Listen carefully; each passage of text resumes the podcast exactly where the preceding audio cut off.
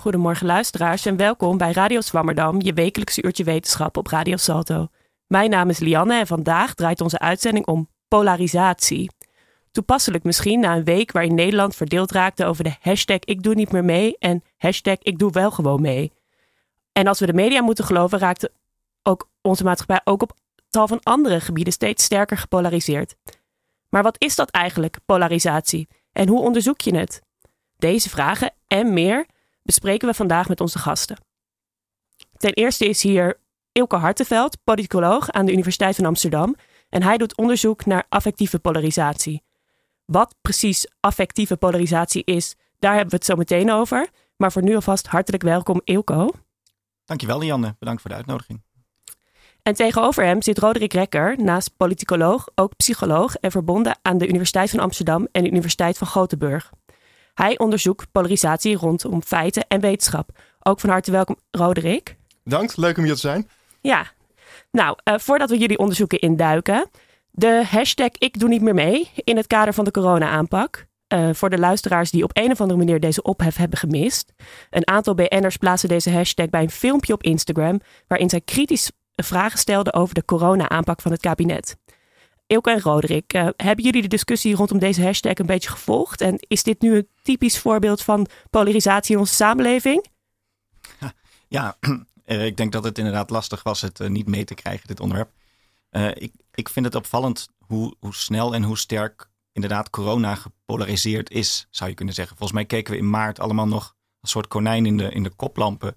Probeerden we te begrijpen waar dit over ging. En nu is het al heel duidelijk langs, langs politieke lijnen het onderwerp uh, gepolitiseerd en ook gepolariseerd. Volgens mij uh, denken de kampen, ik doe wel mee en ik doe niet mee. De, de corona-sceptici en de corona-non-sceptici. over de andere groep als een, ja, niet alleen als iemand met een andere mening over een ingewikkeld onderwerp, maar ook als een groep die, die er helemaal naast zit, die er niks van begrepen heeft en die ook die een gevaar voor het land is. Ja. En, en Roderick, kun je daar een beetje in vinden? Ja, absoluut. Uh, en ja, zo'n hashtag is natuurlijk ook heel erg laten zien van aan welke kant je staat. Hè? Dat is heel erg van het land is in twee groepen verdeeld. En iedereen wil gewoon even laten zien aan welke kant je staat. Dus dat is ook echt uh, te voeten uit polarisatie. Ja, nou, we zullen het aankomende uur ongetwijfeld nog vaker op de coronacrisis terugkomen. Uh, maar voor nu wil ik graag beginnen met het onderzoek van Ilko Hartenveld. jij onderzoekt dus affectieve polarisatie. Kun je ons uitleggen wat dat pre precies is? Ja, tuurlijk. Um, simpel gezegd is affectieve polarisatie gaat over niks anders dan uh, uh, het negatief denken over je politieke tegenstanders.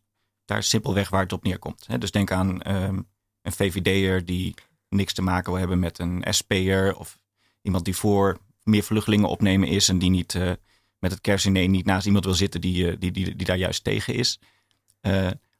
dus het, het, het zien van je politieke tegenstander als iemand die je niet vertrouwt, als iemand met slechte bedoelingen, iemand met wie je niks te maken wil hebben. Ja, en dat is dus anders van wat we normaal denken over polarisatie. Dat we het zien als uh, iets, zeg maar, als, als inhoudelijke tegenstelling. Zeg maar dat de mensen inhoudelijk um, tegengestellere meningen hebben. Toch?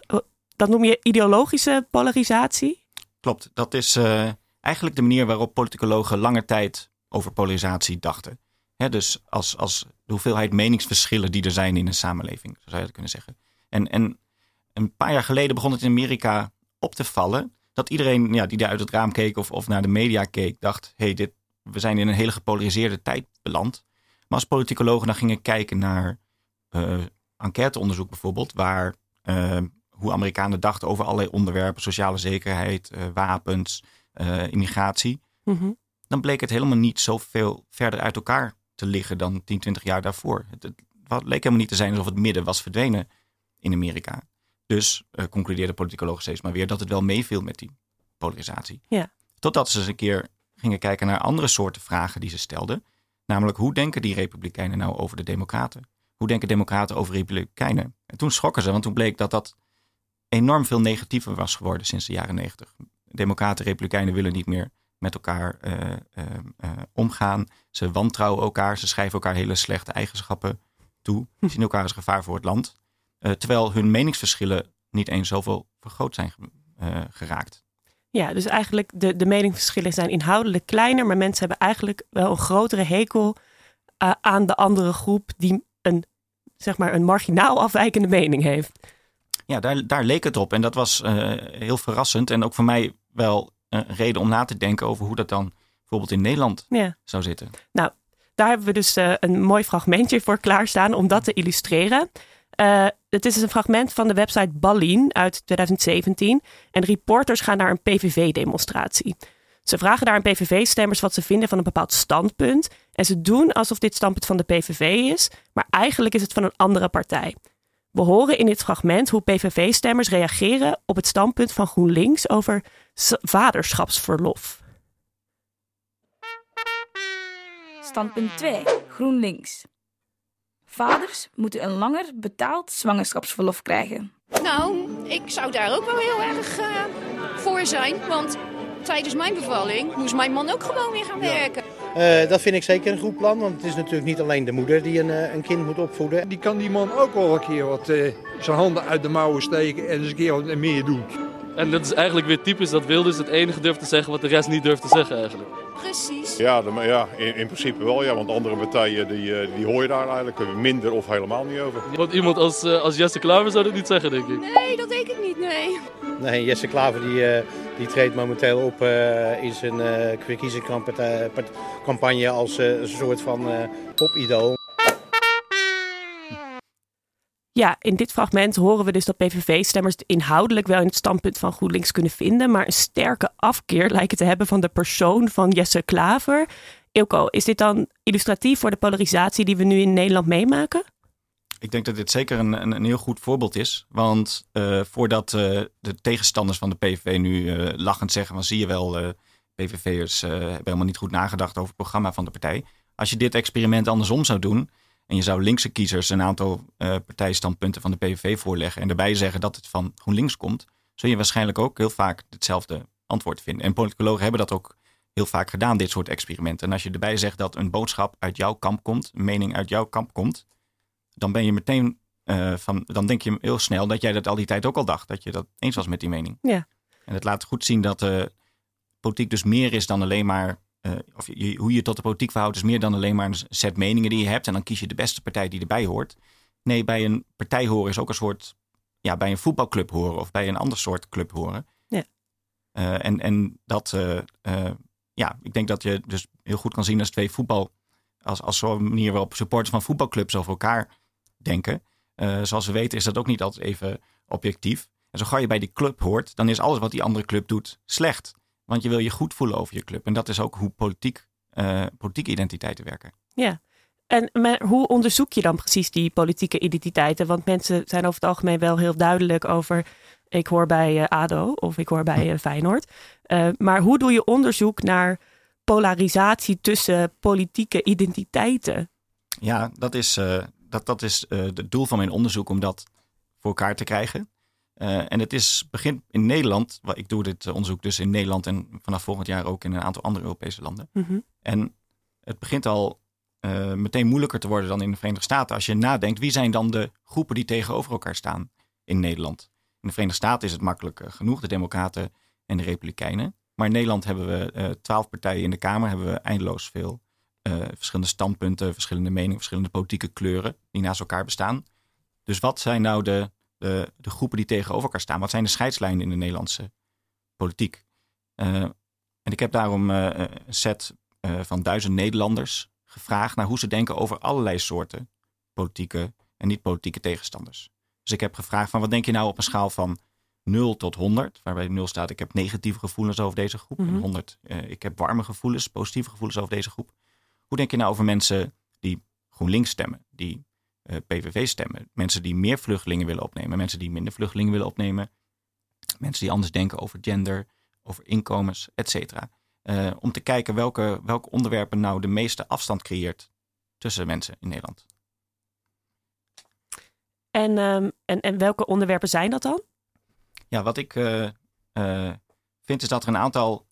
Um, allereerst vind ik dat um, Nederlanders over het algemeen negatiever denken over over groepen met een andere mening, dan dat ze denken over allerlei andere uh, groepen in de samenleving.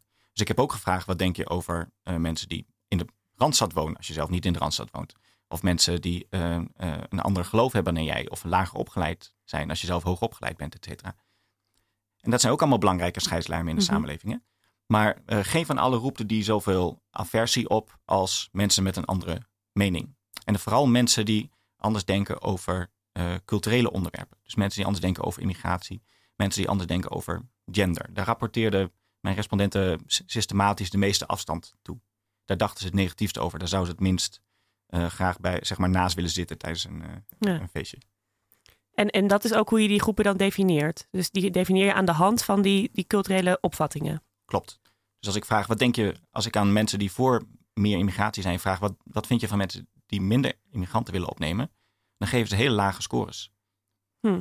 Maar je hoort ook dat er, dat er een soort sprake is van wel een, een groot onder, ook een soort tweedeling in de Nederlandse samenleving, waarbij eh, mensen uit de randstad die hoogopgeleid zijn en jong zijn, eh, progressieve ideeën erop nahouden, en dan mensen op het platteland die oud zijn, ehm, conservatiever zijn. Is dat dan ook een, iets wat je ziet? Want blijkbaar denken die groepen dus niet negatief over elkaars groepseigenschappen, zoals in de randstad wonen of iets dergelijks. Klopt, ze, ze rapporteren daar minder eh, negatieve gevoelens over. Dus natuurlijk, je kunt nog wel de discussie hebben over welke mate het misschien sociaal onwenselijk is om, om toe te geven dat je een hekel hebt aan eh, randstedelingen. Ja. Maar eh, ja, het publieke debat van de afgelopen jaren doet vermoeden dat het ook best wel toegegeven wordt vaak. Ehm, eh, nou, het is, ik denk dat het wel heel belangrijk is om na te denken hoe die verschillende groepen met elkaar samenhangen. Ehm, bijvoorbeeld twee groepen die elkaar heel negatief beoordelen, het negatief beoordelen zelfs, zijn GroenLinksers en PVV'ers. En denk je, nou oké, die zijn ook heel, die staan heel ver van elkaar af, politiek gezien. Die denken heel anders over eh, bijna alle onderwerpen. Maar ook op een sociale manier zijn het heel andere groepen. Dus als een eh, GroenLinkser denkt aan een PVV'er, denkt hij misschien ook aan eh, mensen die op het platteland wonen, buiten de Randstad. Relatief vaak lager opgeleide, met een heel, andere, met een heel ander soort levensstijl. Maar andersom vindt de PVV'er, de GroenLinkser, ook natuurlijk weer een eh, klassieke latte macchiato drinker uit de Randstad, et cetera. Dus zo gauw al die verschillende scheidslijnen in de samenleving samenkomen, is dus, eh, wordt de spanning eh, loopt extra op. Hm, En is dat dan ook een van de oorzaken dat, we nu, dat er nu sprake is van meer polarisatie of affectieve polarisatie dus? Ja, dat is wel een van de, van, van de oorzaken die ik eh, in mijn onderzoek bekijk. Dus ik, ik bekijk er een aantal, maar één daarvan is inderdaad de vraag of we een soort van herzuiling doormaken. Hè? We, Mhm. we hebben vroeger ook verzuiling gehad waarin eh, eh, je politieke voorkeur hoorde bij je religie of je klasse. Dat waren eigenlijk de twee belangrijkste. De vormen die die zuilen eh, kenmerkten. En daarna hebben we ontzuiling gehad. Maar we zien dat er nog steeds hele belangrijke sociale kenmerken samenvallen met politiek. Opleidingsniveau is steeds belangrijker voor waar je politiek staat. Eh, er is ook een plattelands, eh, stad-plattelandskloof en die groeit, laat onderzoek zien. Mhm. Ehm, dus zo zijn eh, we zitten als kiezers in. ehm, ja, je kan je als kiezer een soort van in een heel eigen soort bubbel bevinden. Met je eigen soort groepsgenoten, Mhm. met je eigen soort informatieomgeving. En als dat toeneemt, dan is, het, is die, die politieke tegenstander is dan ook een, iemand anders die je helemaal niet herkent op welke ander vlak dan ook. Ja, dus die, die, die verschilt dan van jou in alle dimensies van je zijn. Of Ja. zo, dat gevoel heb je dan. Ja. En daardoor is het ook makkelijker om zo iemand dan te haten. Of in ieder geval negatieve gevoelens te hebben tegenover zo iemand. Nou ja, vroeger in de, als je bijvoorbeeld in de protestantse zeil zat, dan Mhm. kwam je misschien in het kerkbankje lager en hoger opgeleide tegen. Mensen van verschillende inkomensgroepen. Ehm, binnen jouw zuil was de stad en het platteland vertegenwoordigd, Mhm. et cetera. Er waren allerlei organisaties waarbij je verschillende groepen nog tegenkwam. Op eh, Nederland 1 eh, moest je ook eh, je politieke tegenstanders zien. Ja. Ehm, en nu is het steeds makkelijker natuurlijk om je terug te trekken in een hoekje van de wereld waar iedereen lijkt op jou. Ja, dus, dus vroeger had je misschien wel een hekel als protestant aan katholieken. Maar, in die, maar, maar ja, het was niet zo dat bij de katholieken alleen de hoogopgeleiden of alleen de jonge mensen zaten of zoiets dergelijks. Zeg maar. Dus binnen je eigen cel was er eerst meer diversiteit dan dat je nu misschien zou zeggen als je nu gaat kijken naar sociale groepen in de samenleving. Ja, dat is een, eh, inderdaad een van de verwachtingen. En in Amerika blijkt dit Mhm. eh, inderdaad heel belangrijk te zijn. Deze soort van herzuiling of sorting. Eh, in, in Nederland is het lastiger onderzoeken. Maar ja, ik gebruik daar, wil daarvoor ook terug in de tijd gaan om te kijken hoe, hoe sterk lagen nou vroeger, hingen nou vroeger die verschillende sociale identiteiten samen met politieke En is dat eh, samen met affectieve polarisatie eh, eh, opgetrokken. Ja, en maar daar heb je nog geen tussenconclusie over? Of, Nou, ik vind wel nu dat in, op dit moment in Nederland mensen die beter passen in het hokje van hun partij, dus inderdaad, GroenLinksers die in de stad wonen en hoger opgeleid zijn. En lakkermaatjaters drinken. En lakkermaatjaters drinken. Dat die negatiever denken over hun tegenstanders dan die GroenLinksers die iets gemeen hebben met die andere groep. Die hmm. bijvoorbeeld niet in de stad wonen of niet ja. uh, uh, hoger opgeleid zijn. En hetzelfde geldt voor de andere aanhangers. Dus ja, zo gauw die identiteit zich opstapelen, wordt de, de, je tegenstander steeds meer iemand van een heel andere planeet. Ja. En je hoort ook wel dat polarisatie wordt aangewakkerd door social media. Is dat dan ook omdat je in die algoritmes en gesloten Facebookgroepen allemaal je eigen soort van een echo in een echokamer zit, waarbij je alleen maar je eigen standpunten hoort?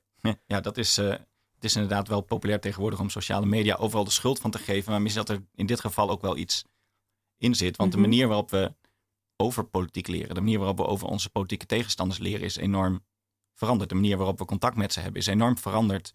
Als je gaat van een systeem van drie klant, uh, kranten en uh, twee televisiezenders, waar je toch allemaal ongeveer dezelfde informatie tot je krijgt, uh, naar een systeem waar iedereen ervoor kan kiezen om alleen maar gelijkgestemden om je heen te, te hebben. Hm. Maar gek genoeg um, blijkt uit Amerikaans onderzoek naar affectieve polarisatie dat mensen die veel op sociale media zitten niet eens zo heel veel meer affectief gepolariseerd zijn dan mensen die dat niet doen. Ah. En ook in mijn data vind ik daar nog weinig aanwijzingen uh, voor.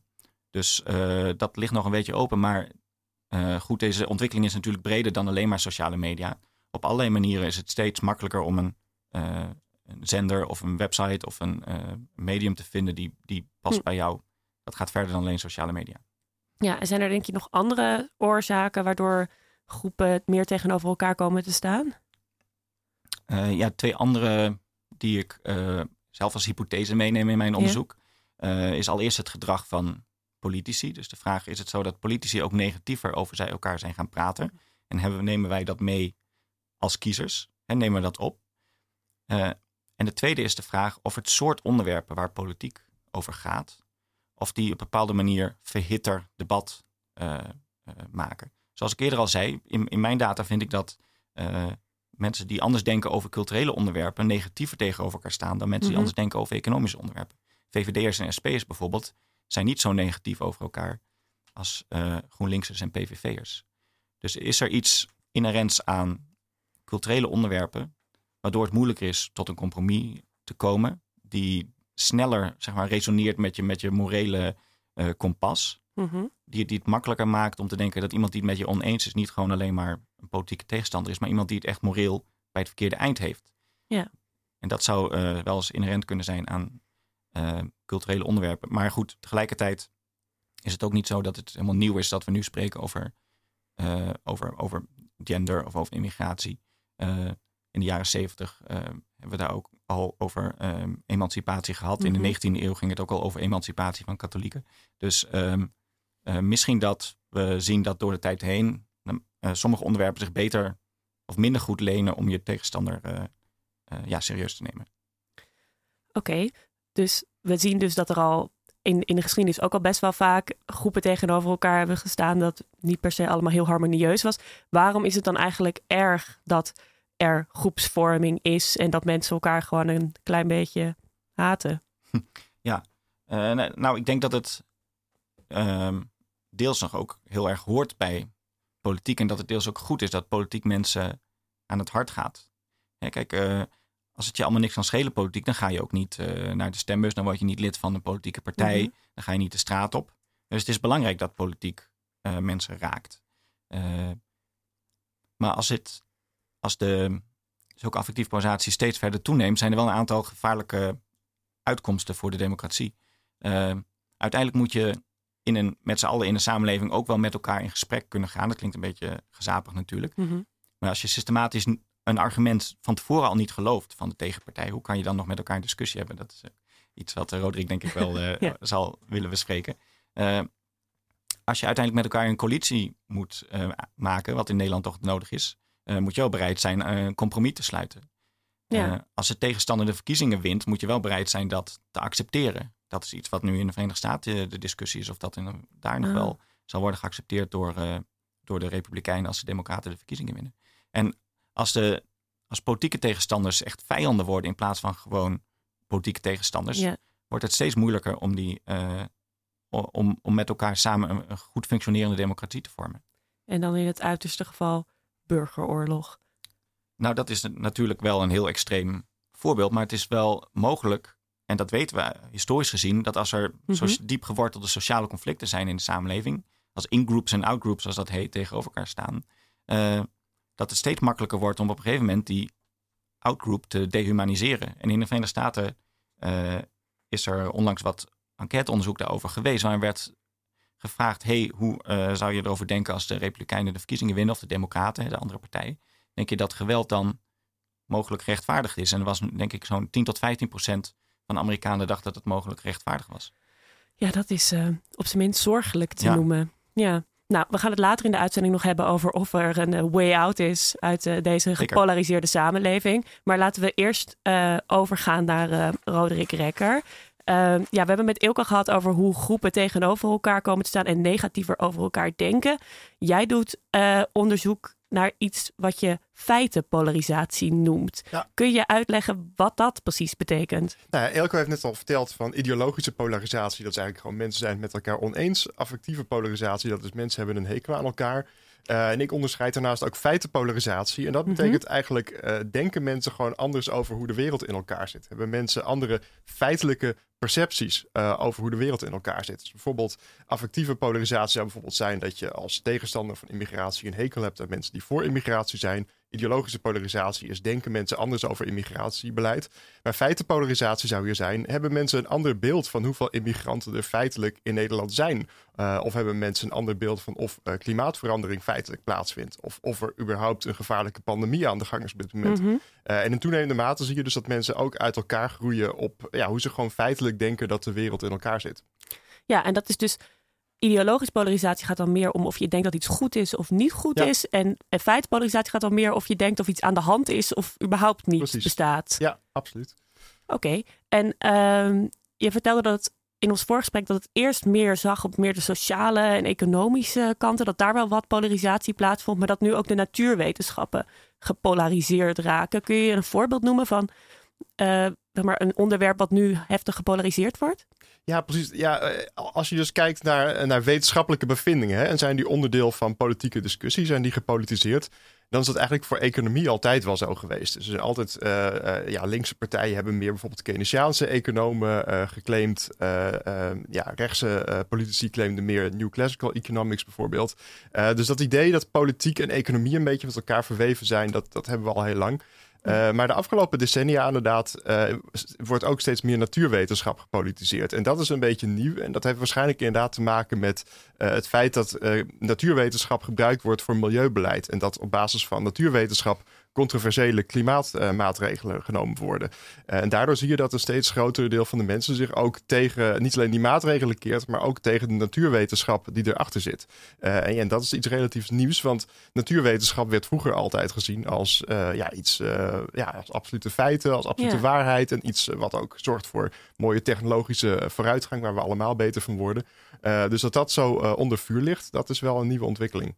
Ja, nou, we hebben een, mooi fragment klaarstaan over uh, die discussie over klimaatverandering. in dit fragment horen we Thierry Baudet die vraagtekens zet bij de wetenschappelijkheid van het KNMI en hun klimaatmetingen. We horen eerst een fragment van het YouTube-kanaal van Forum voor Democratie, waarin Thierry Baudet aankondigt de staatssecretaris Tientje van Veldhoven vragen te stellen.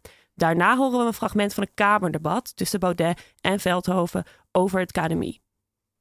Ik ga nu naar een overleg met de staatssecretaris van Infrastructuur en Waterstaat, Tientje van Veldhoven. Zij is verantwoordelijk voor het KNMI, de club die Gerrit Hiemstra aanstuurt. En Gerrit Hiemstra heeft natuurlijk voortdurend beweerd dat er een toename is van hittegolven.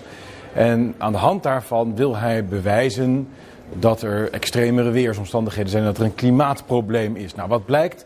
Die hittegolven, de metingen daarvan, die zijn aangepast door het KNMI om hittegolven uit het verleden kleiner te doen lijken en hittegolven uit het heden groter. Dus daar wordt enorm gesjoebeld en daarover ga ik vragen stellen. Zij willen gewoon de gekte, de hysterie van de klimaatalarmisten propageren. Dat is wat hier gebeurt. Ik heb alleen gezegd dat wij geen enkele twijfel hebben over de wetenschappelijke excellentie van het KNMI. Ik zie dat de heer Baudet keer op keer bij verschillende kennisinstituten die twijfel wel probeert te zaaien. Absoluut. Wat betreft het KNMI is dat er niet. En het standpunt uh, van het kabinet is dat wij ons verlaten op de auditcommittees, echt de wetenschappers die dit soort instituten beoordelen. En ik vind het ook belangrijk dat we ook eens uitspreken dat we vertrouwen hebben in die rapporten die voor ons beoordelen de excellente kwaliteit van onze kennisinstituten. Ja, Roderick, is dit nou een voorbeeld van die feitenpolarisatie? We horen Stientje van Veldhoven zeggen dat zij vertrouwt op de wetenschap, omdat andere wetenschappers nou eenmaal hebben bepaald dat het KNMI, de KNMI-wetenschappers het goed doen. En we horen Thierry Baudet die denkt dat Gerrit Hiemstra wordt aanges de, het KNMI aanstuurt. Um, is dit een goed voorbeeld? Ja, absoluut. Het is een typisch voorbeeld van feitenpolarisatie. Uh, en ja, dit is dus eigenlijk in de Verenigde Staten al 40 jaar aan de gang. Dat er dus mensen zijn die uh, klimaatwetenschap uh, bekritiseren. Republikeinen en democraten groeien steeds verder uit elkaar op dat vlak ook. En of ze denken dat klimaatverandering plaatsvindt. Maar eigenlijk uh, was dit in Europa nooit zo'n ding uh, tot een paar jaar geleden. In Europa was het vertrouwen in wetenschap gewoon uh, groot. En ja, stonden links en rechts ook niet zozeer tegenover elkaar. Zowel links als rechts vertrouwden gewoon op, op natuurwetenschap. Uh, en dat is eigenlijk sinds een paar jaar een beetje aan het veranderen, omdat uh, met name anti-immigratiepartijen in Europa uh, klimaatskepsis hebben overgenomen. Dus anti-immigratiepartijen hadden eigenlijk altijd twee thema's. Ze waren tegen immigratie en ze waren tegen Europa. en in toenemende mate zijn die partijen ook tegen klimaatbeleid geworden als nieuw thema. En die zijn daarbij ook echt die klimaatwetenschap gaan bekritiseren. En in Nederland is inderdaad Forum voor Democratie daar de belangrijkste exponent van, die echt heel expliciet uh, zegt: wij geloven niet dat uh, de aarde uh, opwarmt en dat dat, of in niet dat dat voornamelijk door menselijk gedrag komt. Um, ja. En ja, daar maken ze dus filmpjes over, zoals deze stellen ze kamervragen over.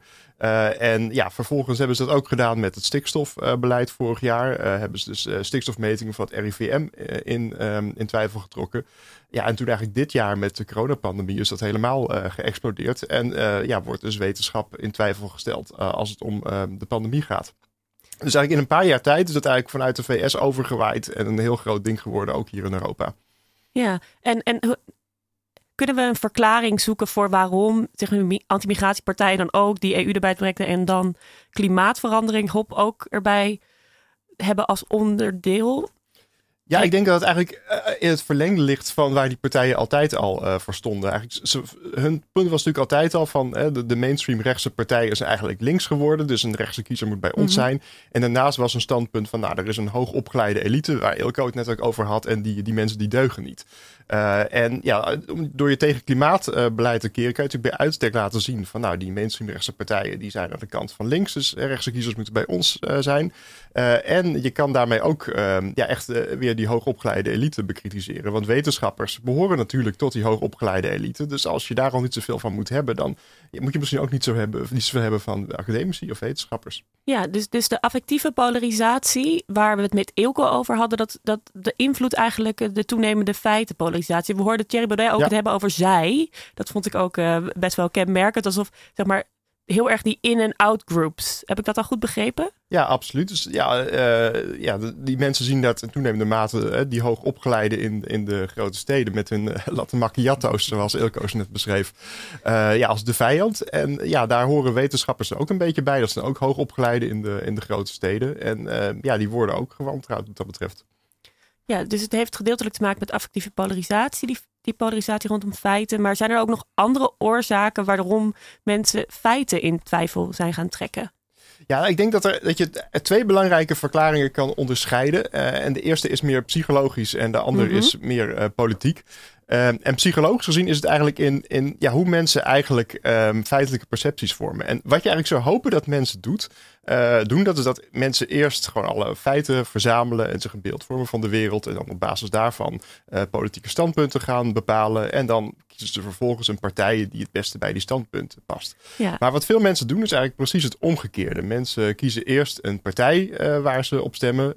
vervolgens nemen ze de standpunten over van die partij. Zoals je net zag in het filmpje ook. Heel, nou, als, als de PVV dat vindt, dan vind ik het een goed idee. Ja.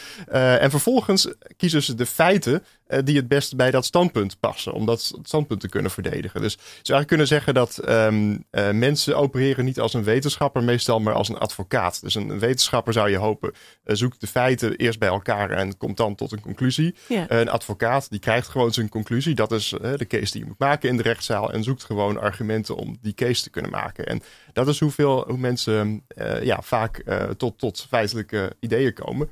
Eh, Nou ja, en mooie ja, metafoor. ja, en de andere verklaring is dus meer politiek. eh, en ja, misschien ook een beetje cynischer. En dat is omdat er ook ehm, ja, grote ehm, ehm, machtsbelangen eh, spelen. Dus ja, bijvoorbeeld klimaatbeleid, daar is heel erg veel geld mee gemoeid. Er zijn heel grote belangen op het spel, bijvoorbeeld van de olieindustrie. Eh, en ja, daar wordt dus ook wel echt systematisch geprobeerd om, eh, om alternatieve eh, visies op de werkelijkheid te ontwikkelen. Dus in Amerika zijn allerlei denktanks en zo die op zijn gericht om alternatieve feiten over het klimaat te presenteren. En die worden vaak overgenomen bijvoorbeeld door, eh, door met name de Republikeinen in de VS. Die standpunten worden vervolgens verspreid op eh, eh, conservatieve media, Fox News en dergelijke. Mhm. Dus zo komen heel veel mensen daarmee in aanraking. En omdat mensen vaak de standpunten van hun partij overnemen, nemen ze dus ook dat soort standpunten over van hun partij. En zie je dat het voor Republikeinen dus steeds meer iets is wat, ja, het, is echt, het hoort bij het Republikein zijn om niet in klimaatverandering te geloven. In hun, in ogen. Ja.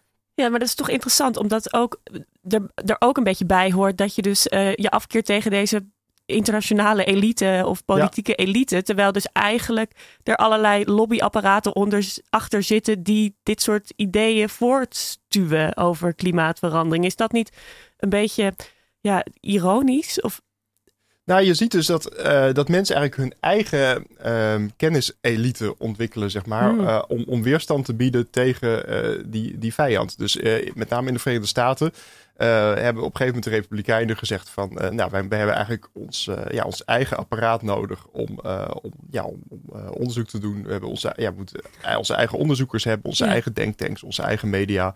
Eh, en we kunnen niet meer vertrouwen op, eh, ja, op, op de, de wetenschap en op de, de mediakanalen die er zijn. We moeten echt ons eigen apparaat eh, daarvoor bouwen. Dus dat is eigenlijk Mhm. een beetje je eigen apparaat eh, bouwen om weerstand te bieden tegen die elite. En in Nederland bijvoorbeeld zegt Forum voor Democratie eigenlijk dat zij dat ook willen doen. Ze zeggen van, nou, wij vertrouwen die NOS niet, dus komen wij met het eh, Forum voor Democratie journaal. En ze hebben hun eigen wetenschappelijk eh, bureau opgericht, Mhm. die ook met eh, alternatieve ideeën over klimaatverandering komt. Dus omdat zij ja, die elite niet vertrouwen, proberen ze eigenlijk hun eigen elite op te richten.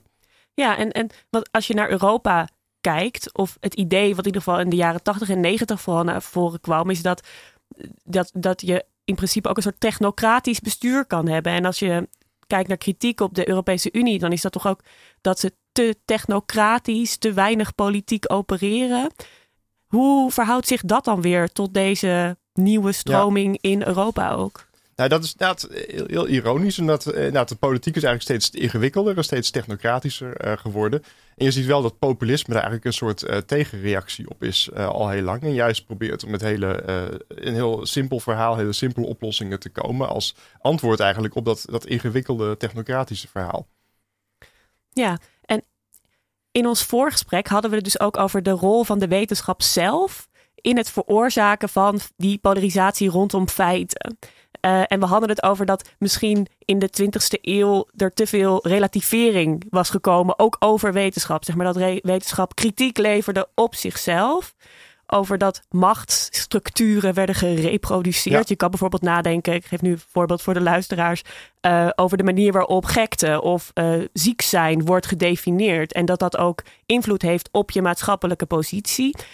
Hoe kijk jij daarnaar? De- zeg maar, heeft dat invloed op de manier waarop we nu afbrokkelende feiten, waarheden zien en het hele systeem van de wetenschap instort? Ja, ik denk dat dat er wel aan bij heeft gedragen. Je hebt inderdaad, eh, ja, ongeveer 50 jaar geleden eh, is, is in de wetenschap het, constructivisme heel eh, populair geworden, zoals het heet. Eh wordt ook wel postmodernisme genoemd, of poststructuralisme, hoe je het wel wil noemen. Maar in ieder geval het idee van, ja, een feit dat is eigenlijk iets, iets relatiefs.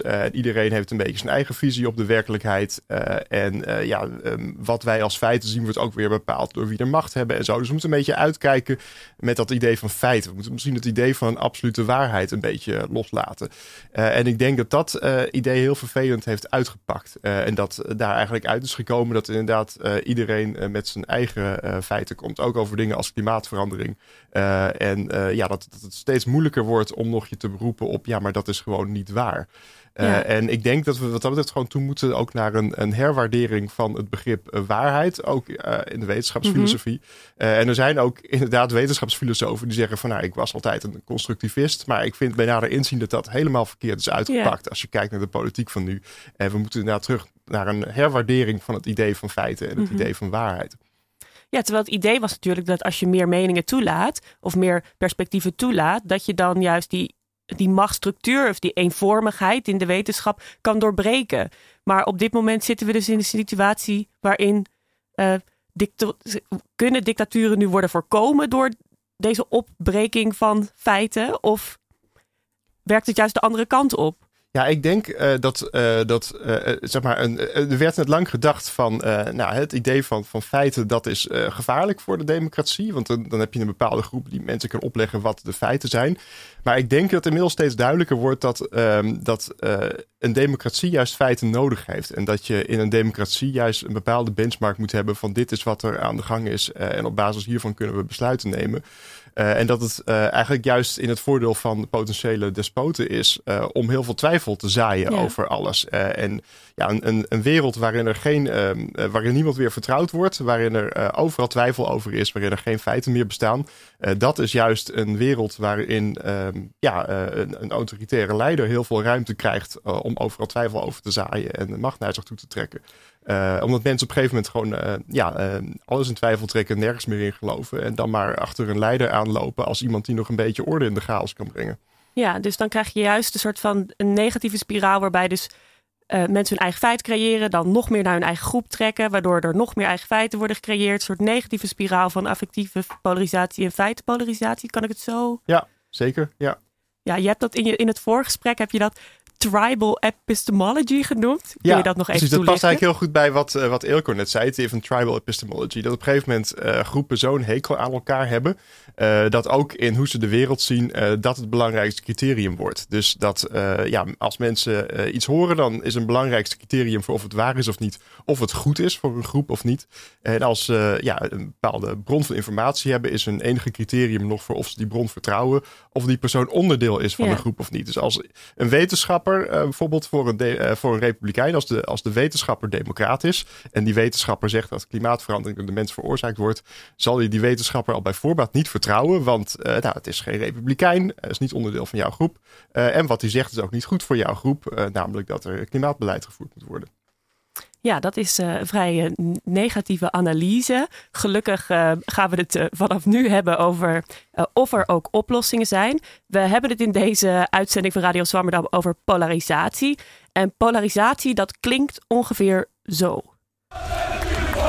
Steeds agressiever, filijnen gooien met eieren, met bier dat de agressie vanuit één kant komt. En dat de burgemeester en de politie ons beperkingen oplegt. Die polarisering, die, die, die, die verharding, het, het, het, het, het vergiftigen van de maatschappij. Willen jullie in deze stad en in Nederland meer of minder Marokkanen? Maar ook voorbeelden uit de politiek. En zwijg daar eeuwig over, want ik zal je najagen. Dat ben je van mij. Denk eens, heer. Denk eraan. Ga lekker naar huis. Is de heer Jette een klimaatdrammer? Laten we het patroon van polarisering doorbreken. Ja, laten we het patroon van polarisatie doorbreken. Maar goed, hoe doe je dat? In de eerste helft van deze uitzending hoorden we dat er een soort negatieve spiraal bestaat van groepen in de samenleving die elkaar steeds minder begrijpen, elkaar steeds minder tegenkomen, steeds negatiever over elkaar denken en er zelfs andere feiten ophouden. De rest van de uitzending wil ik graag gebruiken om te kijken naar oplossingen. Dat doe ik nog steeds met onze gasten Ilko Hartenveld en Roderick Rekker. Uh, dus, uh, wat kunnen we eigenlijk doen om polarisatie tegen te gaan? Uh, ik wil beginnen met Ilko. Wat zijn mogelijke oplossingen om uh, die affectieve polarisatie, dus dat groepen steeds negatiever over elkaar denken, te doorbreken? Wat kunnen we doen? Ja, nou, het klinkt misschien heel gezapig, dit. En uh, ik denk niet dat je er meteen morgen alle polarisatie mee de wereld uit hebt geholpen. Maar het is mogelijk om zulke spiralen van hele sterke groepsidentiteiten die maar steeds meer zich terugtrekken in hun eigen wereld en de tegenstander haken, haten te doorbreken. Ehm, eh, want onderzoek laat zien dat, het, dat je dat kan voorkomen door een gemeenschappelijke identiteit te benadrukken. Dat is in de Verenigde Staten ook wel Mhm. geprobeerd in onderzoek. Als je, als je democraten en republikeinen even eraan herinnert dat, er- dat ze allemaal Amerikanen zijn, dan valt het daarna wel een klein beetje mee met hoe negatief ze zijn over, die, over hun tegenstanders. Ehm, dus je zou kunnen zeggen, nou, als we gewoon met z'n allen benadrukken dat er allemaal Nederlanders zijn in, in Nederland, misschien dat we dan Mhm. de polarisatie verminderen. Maar ja, dat is meteen al eh, problematisch, want dan, dat is meteen op zichzelf al politiek natuurlijk. Hè? Wie zijn de Nederlanders? Wie vallen daaronder? Dat, dat kan je, als je, als je dat zegt, dan beland je juist midden in de, in de politiek. Eh, een andere manier waarop dat zou kunnen ontstaan, zo'n gemeenschappelijke identiteit, is als er een grote externe bedreiging is die ons allemaal tegelijkertijd. Nou, die hebben we. Precies. Ik was ook heel benieuwd hoe, hoe polarisatie zich zou ontwikkelen eh, ten tijde van, van corona. En wat je ziet volgens mij is dat ook corona als bedreiging nu al politiek is geworden. Het is eigenlijk meteen al geabsorbeerd door de bestaande scheidslijnen. Nou, niet meteen. Het heeft enkele maanden geduurd, maar het is nu wel redelijk geabsorbeerd door de scheidslijnen die we al hadden. Dus zeggen dat corona een existentiële bedreiging is voor de samenleving, is eh, iets waar links het eerder mee eens zou zijn dan bijvoorbeeld rechts, laat staan eh, rechtspopulisme. Dus ook dat eh, is denk ik heel moeilijk als een soort van. Ik denk niet dat dat de scheidslijnen vermindert. Misschien dat het ze juist weer verdiept. Want er is nog weer een onderwerp dat dankzij dezelfde scheidslijnen in de samenleving loopt. Ja, Ro- Roderick, je verwees er al na, naar eerder in de uitzending dat dit ook weer corona of de coronacrisis weer onderdeel is geworden van die feitenpolarisatie. Kun je daar iets over vertellen? Ja, het is inderdaad wat, wat, Elke ook zegt heel, heel opvallend. Dat eigenlijk eh, het leek erop dat die coronacrisis dat in eerste instantie Nederland bij elkaar bracht. Hè, van, nou, eh, samen tegen eh, ja, een gemeenschappelijke pandemie die ons allemaal treft. En dat het inderdaad steeds meer ja, weer langs politieke lijnen begint te lopen. Eh, en dat inderdaad met name vanuit de kant van de anti-immigratiepartijen er ook echt eh, kritiek komt van, eh, ja, kloppen de feiten wel? En dat die ook met hun eigen feitelijke ideeën komen over wat er aan de gang is. En ook hier weer is het met name Forum voor Democratie, die echt ja, heel nadrukkelijk met een eigen visie komt op wat er überhaupt aan de gang is. Dus nog los van wat je eraan moet doen, hebben zij echt gewoon een ander beeld van welke mensen hierover vertrouwd moeten worden en wat er eigenlijk aan de gang is. En, ja, je had het net al, wees je er al een beetje op. Hoe kunnen we ervoor zorgen dat mensen weer in dezelfde feiten gaan geloven? Ik denk dat een van de belangrijkste dingen is eh, dat je mensen nooit moet laten kiezen tussen eh, aan de ene kant hun identiteit en hun manier van leven en aan de andere kant het accepteren van een bepaald feit. Want als mensen voor die keuze komen te staan, dan zullen ze bijna altijd ervoor kiezen, eh, ja, ze zullen bijna altijd kiezen voor hun identiteit en voor het terzijde schuiven van het feit. Hoe, Ehm, hoe bedoel je dit? Kun je een voorbeeld noemen van wanneer, wanneer ik Nou, dat je- soort tegenstelling zou tegenkomen in mijn leven? Nou, bijvoorbeeld in Amerika wordt het dus bijna zo gezien als dat je niet tegelijkertijd republikein kan zijn Mhm. eh, en kan geloven dat klimaatverandering door de mens veroorzaakt wordt. Eh, nou ja, als die mensen die keuze moeten maken tussen ofwel ik blijf republikein eh, ofwel ik ga geloven dat klimaatverandering door de mens wordt veroorzaakt, zullen de meeste mensen ervoor kiezen om republikein te blijven. Dus die keuze moet je mensen niet laten maken. En in Nederland zal ja, bijvoorbeeld Forum voor Democratie het zo proberen te framen van als je rechts bent, dan kan je eigenlijk niet geloven dat klimaatverandering aan de gang is. Eh, en ik vond bijvoorbeeld het antwoord van Mark Rutte daarop eh, heel erg slim. Die juist benadrukte dat, dat je wel tegelijkertijd rechts kan zijn eh, en kan geloven dat klimaatverandering een probleem is. En Mark Rutte zei bijvoorbeeld een keer, eh, ja, in een elektrische auto kan je ook heel hard rijden. En dat werd heel lacherig over gedaan. Ja, ik snap dat je er ook moet lachen, want het is dus ook een beetje grappig. Maar hoe langer ik erover nadenk, hoe meer ik dat echt een hele Ja. slimme zet vind. Want daarmee bena- benadruk je dus van ja, je kan wel degelijk gewoon eh, geloven dat klimaatverandering een probleem is. En tegelijkertijd gewoon rechts zijn en VVD'er zijn en een grote auto blijven rijden. En gewoon je ding doen als ja, in je rechtse Ja. manier van leven.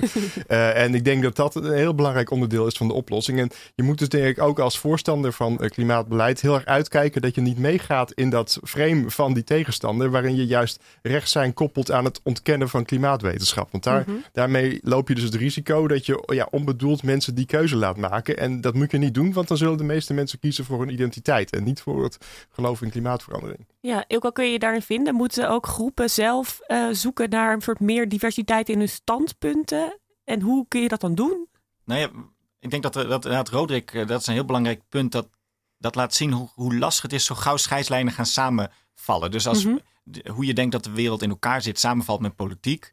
dan is het heel moeilijk dat nog uit elkaar te halen. Als dat ook nog eens een keer samenvalt met al die andere scheidslijnen die we net hebben genoemd, dan wordt het steeds moeilijker om, om als, als, deel 1, als onderdeel van die groep dan nog uh, eruit te stappen. Dus als we meer uh, um, uh, vaker zien dat er ook mensen zijn die uh, inderdaad rechts zijn, maar wel klimaatverandering een heel groot probleem vinden, dan vallen die in je, in, je, in, je, in je beeldvorming die groep een beetje uit elkaar. En zo kan het ook met, met polarisatie in bredere zin gebeuren. Dus als je meer GroenLinksers zou zien die lager opgeleid zijn, als je vaker mensen uit het platteland ziet die links zijn, en dat zijn er een heleboel, want die -hmm. scheidslijnen zijn allemaal helemaal niet perfect. Het zijn allemaal beeldvormingen die we hebben. Uh, er zijn genoeg progressieve mensen op het platteland en genoeg conservatieve mensen in de stad. Maar het zijn beelden die we hebben omdat we veel clichés tegenkomen en ook tegen elkaar die clichés herhalen. Dus als we vaker wat genuanceerdere groepen, gecombineerde groepen zien, mm -hmm. dan, dan, dan is, blijkt de wereld toch niet allemaal uit één grote scheidslijn te bestaan. Dus, en wie zou er dan moeten afstappen van die clichés? Wie hebben daar de belangrijkste rol, denk je?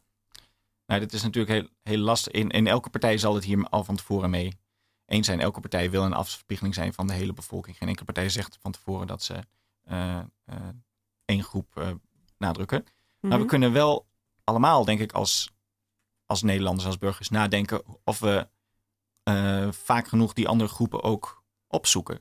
Dus als je wat meer verdiept in het platteland als uh, Amsterdammer, mm -hmm. dan kom je erachter dat er een heleboel verschillende soorten mensen wonen met een heleboel verschillende soorten ideeën. Als je uh, verdiept in andere mensen met een andere mening, dan kom je misschien ook tegen dat er ook groepen bij zitten die helemaal niet tegen de wetenschap zijn. Um, dus als je ook wat meer opzoekt, die andere groepen, als we proberen contact tussen mensen op die manier mogelijk te maken, ja, denk ik dat polarisatie wat, wat kan verminderen. Ja, dus dan moeten we eigenlijk zorgen dat we soort excursies of uitwisselingsprojecten tussen plattelandsscholen en, en hoofdstedelijke gymnasia gaan organiseren. Is dat een soort oplossing? Goed idee. Nou ja, ik, ik, uh, ik, ik uh, de Volkskrant bijvoorbeeld probeert op dit moment zo'n soort uh, uitwisseling op te zetten, waarbij je wordt gekoppeld aan iemand die anders denkt over de wereld. Oh ja. En dan ga je op een bepaalde dag met elkaar afspreken en met elkaar praten.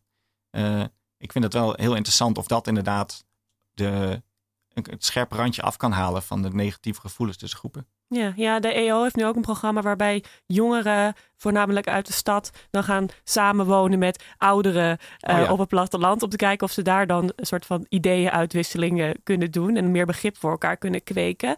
Um, Roderick, zie jij ook dit als een oplossing voor de manier waarop mensen naar feiten kijken? Of ja, sowieso alles wat je kan doen om affectieve polarisatie te verminderen, zal ook helpen als oplossing tegen feitenpolarisatie. Omdat inderdaad die feitenpolarisatie grotendeels een gevolg is van die affectieve polarisatie. Uh, dus dat, dat sowieso. Um, daarnaast denk ik dat je ook heel erg uh, moet, kijken met, moet uitkijken met te confronterende strategieën voor zowel de affectieve polarisatie als de feitenpolarisatie. Mm. Uh, en ja, je ziet vaak dat, dat uh, partijen uh, dingen doen uh, die voor hun eigen achterban heel goed werken in zo'n tijd met polarisatie, maar eigenlijk de afkeer van de andere kant alleen maar zal vergroten. Kun je daar een voorbeeld van noemen? Ja, wat, wat ik, uh, ik, we hebben daar nog niet echt onderzoek naar. Uh, om, uh, dus dus ik kan nog niet met zekerheid ja. zeggen hoe dat heeft uitgewerkt. Maar wat ik een riskante strategie vind, op zijn minst, um, is de hele campagne rondom Greta Thunberg. Um, ik denk um, dat. Ik, ik snap waarom ze het gedaan hebben. de voorstanders van klimaatbeleid denken van we hebben het decennia lang geprobeerd met een keurige wetenschapper in een ja. pak. Die gaat uitleggen hoe gevaarlijk klimaatverandering is. Nou, er werd niet genoeg naar geluisterd. dus moeten we nu eens wat, wat emotionelers, wat confronterenders gaan proberen. Dus nou ja, we hebben hier een meisje in ons midden uh, die zich dat heel erg aantrekt. En we gaan dus ja, een, een huilend tienermeisje naar voren schuiven. En misschien maakt dat meer indruk. Dus ik snap het idee. Uh, maar ik denk wel dat dat heel erg gevaarlijk is. Uh, ik denk uh, dat dat iets is waarvan mensen die toch al voor klimaatbeleid waren, zullen zeggen van ja, absoluut. Ja. Wat is het toch verschrikkelijk. Ik ben nu nog meer voor klimaatbeleid. Maar waarvan je ook het risico hebt dat mensen die al tegen klimaatbeleid waren en het al een beetje hysterie vonden, nu nog meer hysterie zullen vinden. Um, en ja, als je bijvoorbeeld omdraait, hè, stel je voor dat, uh, dat op een congres van de PVV er een, een tienermeisje zou komen die moet huilen omdat ze bang is dat ze een hoofddoekje om moet over 50 jaar als de islamisering doorgaat. Mm -hmm. Ik denk dat uh, het PVV-publiek met tranen in de ogen zal zitten van ja, dit is waarom wij PVV'er zijn. Ja. Maar ik denk dat, dat ze door GroenLinksers zullen worden uitgelachen. Van nou, dit is een nieuw dieptepunt die de PVV hier heeft bereikt. En nou ja, dit is, dat is wel een beetje hoe Greta Thunberg wordt gezien aan de rechterkant van het politieke spectrum. Ja. En daar moet je dus wel mee uitkijken dat zoiets niet die tegenstellingen nog vergroot. Als je zo'n confronterende strategie gebruikt. Oké, dus, dus niet te emotioneel confronterend. Maar wat moeten we dan wel doen? Zeg maar die nuance die de, de wetenschap altijd een beetje naar voren bracht. Gaat dat dan werken? Wat, wat is een oplossing op dit moment? Nou, ik denk voor wat betreft feitenpolarisatie verder dat het dus heel belangrijk is om dat, eh, dat onderscheid tussen feiten en meningen te blijven benadrukken. Mhm. En ja, wat ik ook zei, we moeten toen naar, wat mij betreft, naar een herwaardering van het onderscheid tussen meningen en feiten. Dus wat dat betreft weg met het constructivisme. Mhm. En ja, bijvoorbeeld ook met name in journalistiek. Dus je ziet bijvoorbeeld eh, soms toch nog steeds in televisieprogramma's dat als het bijvoorbeeld gaat om over vaccins, dat er dan een debat wordt georganiseerd eh, tussen, tussen aan de ene kant een arts en aan de andere kant een, een antivaxer. Van nou, we moeten alle meningen aan het woord laten. Maar dit, zijn geen meningen, het gaat hier om feiten. En de een heeft gewoon eh, eh, iets, iets wat gewoon op feiten gebaseerd is. Eh, en wat de ander zegt is gewoon niet op feiten gebaseerd. En je moet niet doen in een tv-programma alsof dat twee gelijke kampen zijn. Dat wordt wel false balance genoemd, dat idee. En dat is heel gevaarlijk. Ehm, dus ik denk dat we toe moeten naar een idee, ook met name in de media, dat iedereen recht heeft op zijn eigen mening, maar niet op zijn eigen feiten. En dat we dat onderdeel, dat onderscheid wel echt weer centraal gaan stellen. Ja. ja, dus de media heeft eigenlijk ook wel weer een rol. Is dat dan de, de, de, de grote publieke media, Ilko? Denk je ook dat de media dus een rol heeft in het, in het, eh, het uiten of het, het uiten van minder clichématige eh, personen die bijvoorbeeld wel eh, wetenschapper zijn, maar ook, ehm, ehm, eh, nou, wat noemen we, noemen we ze wat? Klimaatskeptische wetenschappers? Zou dat helpen? Ja, nou ja, de- voor zover het bij mensen het, het beeld uit elkaar doet vallen dat al die scheidslijnen op een hoop gooien, kan dat goed zijn. Dus dat is een, eh, denk ik wel, wel een goed idee. Maar misschien is er nog, een, nog iets belangrijkers wat we met z'n allen kunnen doen, als ik die Mhm. dan mag toevoegen. Namelijk Zeker. ehm, dat we meer gewoon in ons debat en ook op de manier waarop we op, wat we op school leren, eh, ons wat meer beter beseffen dat we allemaal groepsdieren zijn. En dat we allemaal niet zo goed zijn in het eh, objectief waarnemen van de wereld. Dat we allemaal, eh, zo gauw iemand zegt dat een eh, standpunt van GroenLinks is, zijn alle stemmen GroenLinks het mee eens. En eh, bij de PV is andersom ook. Ja. Dat we allemaal net te makkelijk nadenken dat iemand met die bij de andere groep hoort, dat hij meteen ter kwade trouw is. Dat hij meteen Ja. slechte eigenschappen heeft. Dus als we dat beter dat beseffen en één stapje terug doen. De, hey, waarom reageer ik nou zo boos op Twitter? Waarom lach ik deze groep nou uit meteen bij het eerste beste foutje wat ze maken? Dat we een stapje terug doen en denken, oh, gebeurt dat misschien ook in mijn groep? Zou, zou ik dat ook eh, niet eh, kunnen doen? Ja, maar zouden wetenschappers dat dan ook moeten doen? Ik, Roderick, zeg maar, hoe, hoe kijk jij er dan daartegen? Moeten wetenschappers ook realiseren dat ze groepsdieren zijn? Dan zouden we weer een beetje teruggaan naar dat, eh, dat zelfkritische wetenschapsidee. Nou, ik vind dat bij, bij dat, dat dus een beetje loslaten van het idee van, dat, dat, dat, eh, van het constructivisme, vind ik dat ook eh, een herwaardering van de rol van de wetenschap in de samenleving eh, hoort.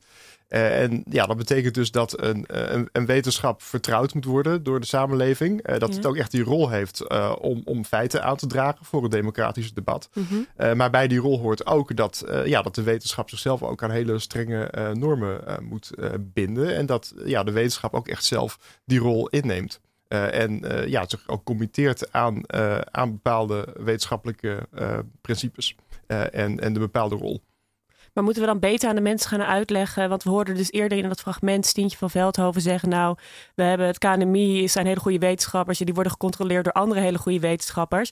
Is dat voldoende? Of moeten we ook gaan uitleggen hoe wetenschappers tot een conclusie komen?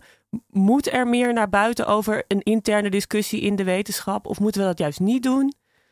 Nou ja, eh, dingen uitleggen is, is altijd goed. Eh, sowieso ook inderdaad wat wetenschap is en hoe wetenschappers tot de conclusie komen. Dat, eh, ja, dat, dat uitleggen zal altijd eh, helpen.